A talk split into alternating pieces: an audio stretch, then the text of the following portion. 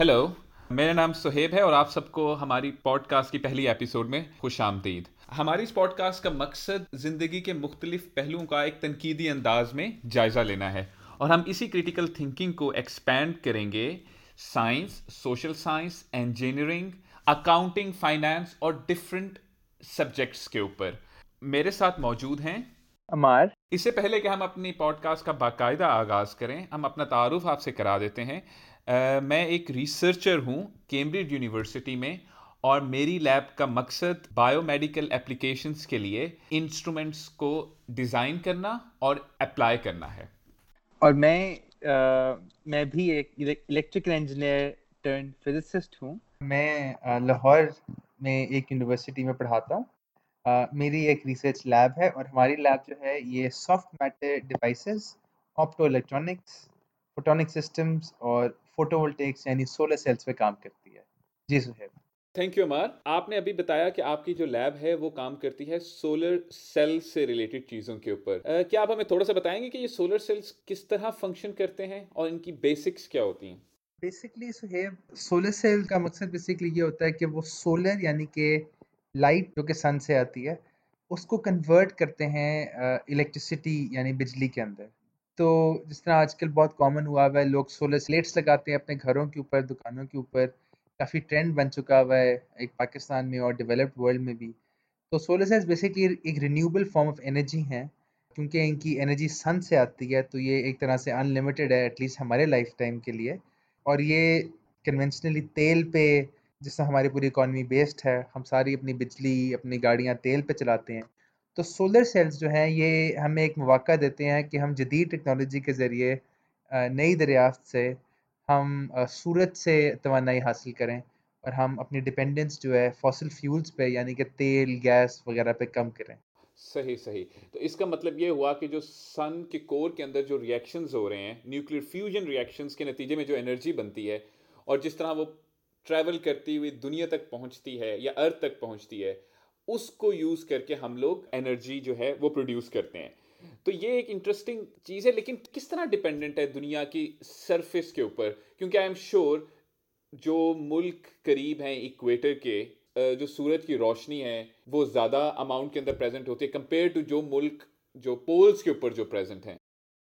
ये आपने अच्छा अच्छा सवाल पूछा है। पहले तो खैर आपने एक, पहले आपको कुछ, आपके सवाल का एक हिस्सा रह गया था कि सोलर सेल्स काम कैसे करते हैं। चलिए हम इससे बाद में आएँगे। लेकिन अभी जो आपने सवाल पूछा कि वो ममालिक या वो जगह जो कि इक्वेटर के करीब है, क्या वो सूरज के ज़्यादा करीब हैं as oppose to for example north pole जिस तरह एंटार्क्टिका या ग्रीनलैंड है?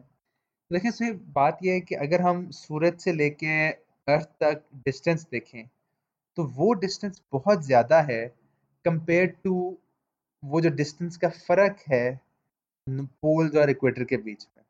तो फासला तकरीबन उतना ही है, लेकिन जो क्रिटिकल फ़र्क है वो ये है कि जिस तरह पाकिस्तान, इजिप्ट, ये ममालिक जो कि इक्वेटर के करीब हैं, इनका रुख जो है वो सूरज की तरफ़ होता है, जिस वजह से इतनी ज़्यादा सूरज की रोशनी गिरती है और यही वो रोशनी है जो सोलर सेल्स कन्वर्ट करते हैं बिजली के अंदर। तो डिस्टेंस से ज़्यादा ये रुख की बात और पोल्स के करीब जिस तरह हमें पता है कि बड़ी एक्सट्रीम कंडीशन होती है, कि कई कई महीने रात नहीं होती और कई कई महीने दिन नहीं चढ़ता इसकी यही वजह है कि अगर अगर आप इस तरह इमेजिन करें कि सूरज बीच में है और दुनिया उसके इर्द गिर्द एक बहुत बड़ा सा चक्कर काट रही है तो जो हमारे पोल्स हैं, जब तक उनका रुख ऐसा नहीं हो, उनके देखे ना, जो जो हमारी दुनिया है, ये पूरा साल लेती है सूरज से गिर्द एक चक्कर लगाने में। तो इस तरह कई कई महीने पोल्स पे वो वाला रुख नहीं आता दुनिया का कि उस पर सूरज गिरे, या कई कई महीने वो वाला रुख नहीं जाता। ये तो हम खुशकिस्मत हैं कि हम ऐसी जगह रहते हैं जहाँ दुनिया चक्कर काटती रहती है तो हम कभी, हम दिन में बारह घंटे सूरज की रोशनी भी इंजॉय करते हैं और अंधेरा भी। सही सही। अच्छा ये एक इंटरेस्टिंग बात है, लेकिन जिस आपने कहा कि अब कई ममालिक अंदर रात होती है, कई कई महीने जो है वहाँ पे सूरज ही नहीं निकलता। इसी तरह, हालाँकि पाकिस्तान, इजिप्ट और दूसरे जो ममालिक हैं, वो इक्वेटर के करीब हैं, लेकिन वहाँ पर भी रात तो होती है। अब उस रात के वक्त हम लोग किस तरह सूरज की एनर्जी को यूज़ कर सकते हैं? या क्या कोई तरीका है उसको स्टोर करने का? देखें अपने आपके सवाल नहीं, आपका जवाब है। अंधेरे में सोलर सेल्स नहीं चलते, उनको चलने के लिए रोशनी की ज़रूरत होती है।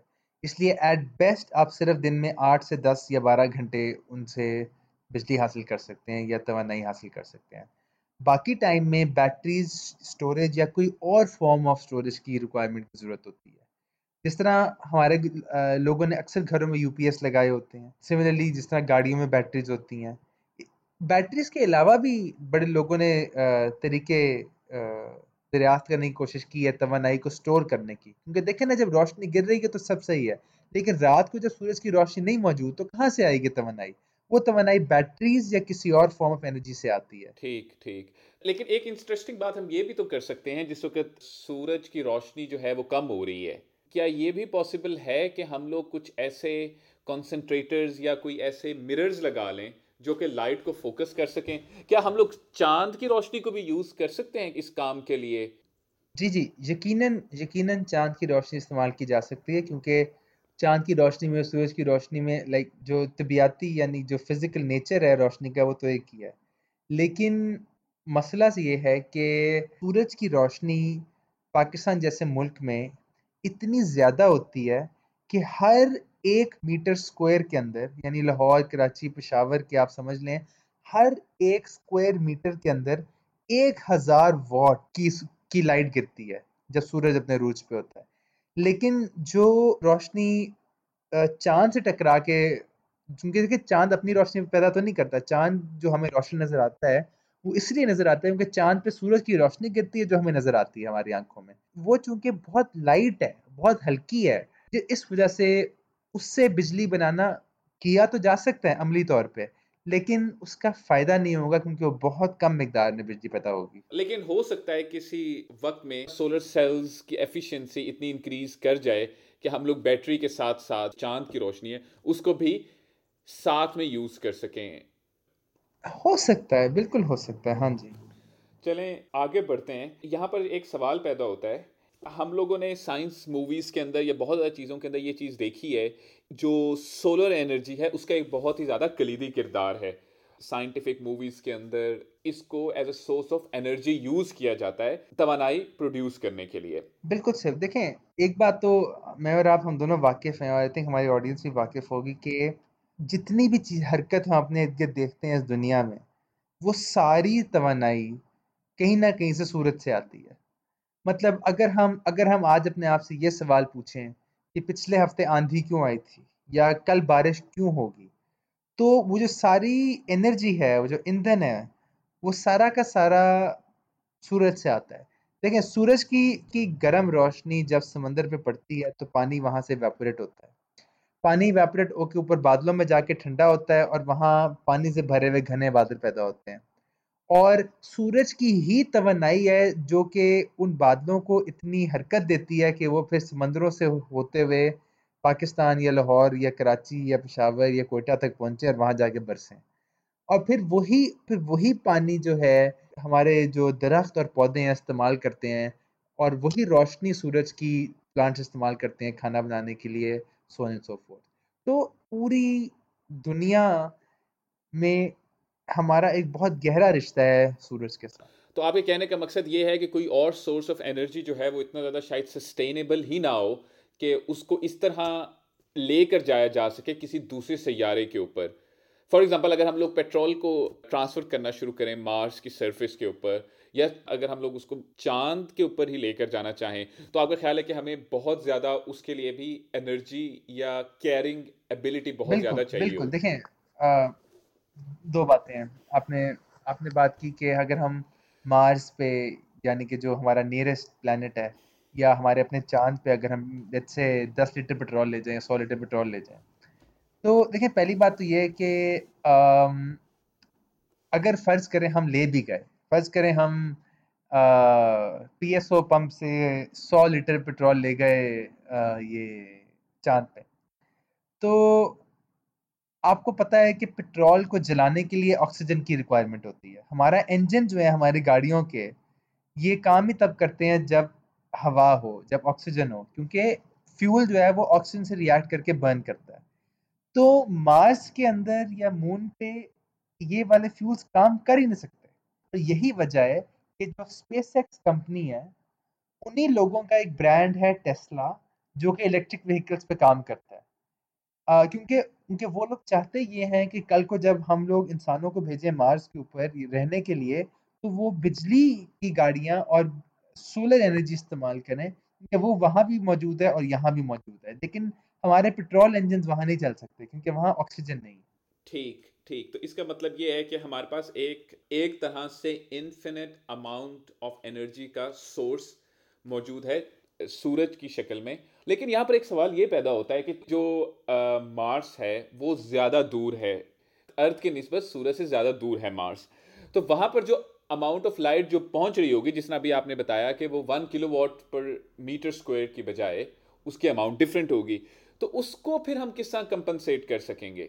देखें उसका तो फिर एक ही हल है कि आप एक की बजाय दो सोलर पैनल लगाएँ अगर आपको उतनी तोानाई चाहिए। दूसरा ये है कि बल्कि हमें ये सेफ़ देखना चाहिए कि मार्स का एक दिन जो है वो हमारी अर्थ के एक दिन के तकरीबन बराबर ही है। वक्त तो शायद उतना ही हो, लेकिन ज़ाहिर है फिर अगर हमें ज़्यादा एनर्जी चाहिए और ज़ाहिर है वहाँ रोशनी कम है अर्थ से तो ये एग्जैक्टली देखना पड़ेगा कि कितनी कम है। मार्स का डिस्टेंस अर्थ से तकरीबन, जो अर्थ का सनसेट डिस्टेंस है, उससे तकरीबन 75 मिलियन किलोमीटर ज़्यादा है, ठीक है?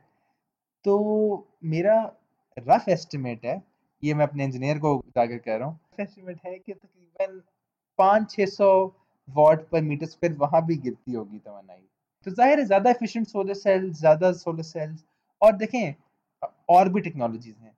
फ्यूल सेल्स एक टेक्नोलॉजी है और भी बहुत सारे एम्बिशियस प्रोजेक्ट्स हैं जिन पे साइंटिस्ट काम कर रहे हैं जो हमें आहिस्ता आहिस्ता यकीन डिस्कस करने चाहिए इस इस फॉरम के ऊपर।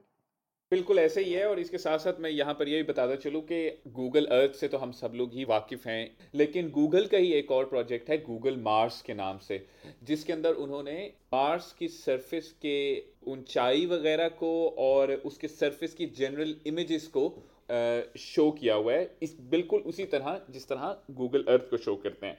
तो ये एक बहुत ही अच्छा रिसोर्स है हम सबके देखने के लिए। अच्छा यानी कि हम मार्स में भी उसी तरह एक्सप्लोर कर सकते हैं जिस तरह हम अपने घर बैठे कंप्यूटर के ऊपर अर्थ को एक्सप्लोर कर सकते हैं। बिल्कुल ऐसे ही है बिल्कुल ऐसा ही है। बल्कि ये तो हम अब इस काबिल हुए हैं कि हम लोग मार्स की सरफेस के ऊपर जाकर उसको देख सकें।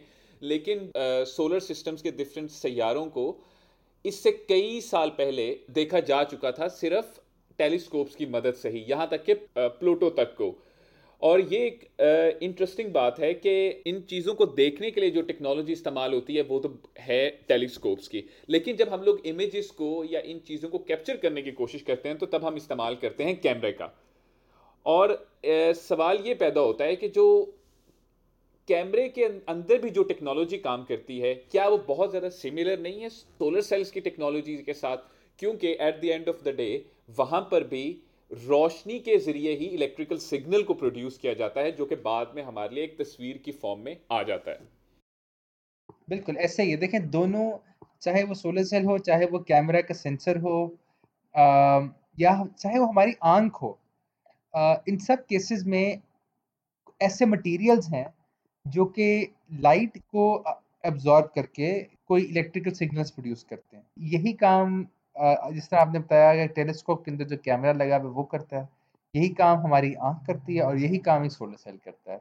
लेकिन एप्लीकेशन फ़र्क है। बिल्कुल, मैं इसी के ऊपर थोड़ा सा एक्सपेंड करूँगा कि हमारी आँख के अंदर जो सेल्स इस काम को अंजाम देते हैं, उनको कहते हैं रॉड्स। वो सेंसिटिव होते हैं लाइट के ऊपर। और उनका काम भी बिल्कुल एक सोलर सेल की तरह या एक कैमरे की तरह आने वाली शुआओं को कन्वर्ट करना है एक इलेक्ट्रिकल सिग्नल के अंदर, क्योंकि हमारा जो ब्रेन है, जो हमारा दिमाग है, वो अंडरस्टैंड ही सिर्फ़ इलेक्ट्रिकल सिग्नल को कर सकता है। जिस तरह हमारे घर की मुख्तलिफ़ जो अशिया हैं, जो इक्विपमेंट है, वो इलेक्ट्रिकल सिग्नल से या बिजली के ज़रिए चलता है, और इसी तरह हमारा जो ब्रेन है, वो भी इलेक्ट्रिकल सिग्नल के ज़रिए ही अपने काम जो है, वो अंजाम देता है। मैं मैं मैं एग्री करता हूँ, और आई थिंक अगर हमें फ्यूचर में मौका मिले तो हमें यकीनन न्यूरो साइंस से वाबस्ता लोगों से भी इस शो पे गुफ्तु करनी चाहिए।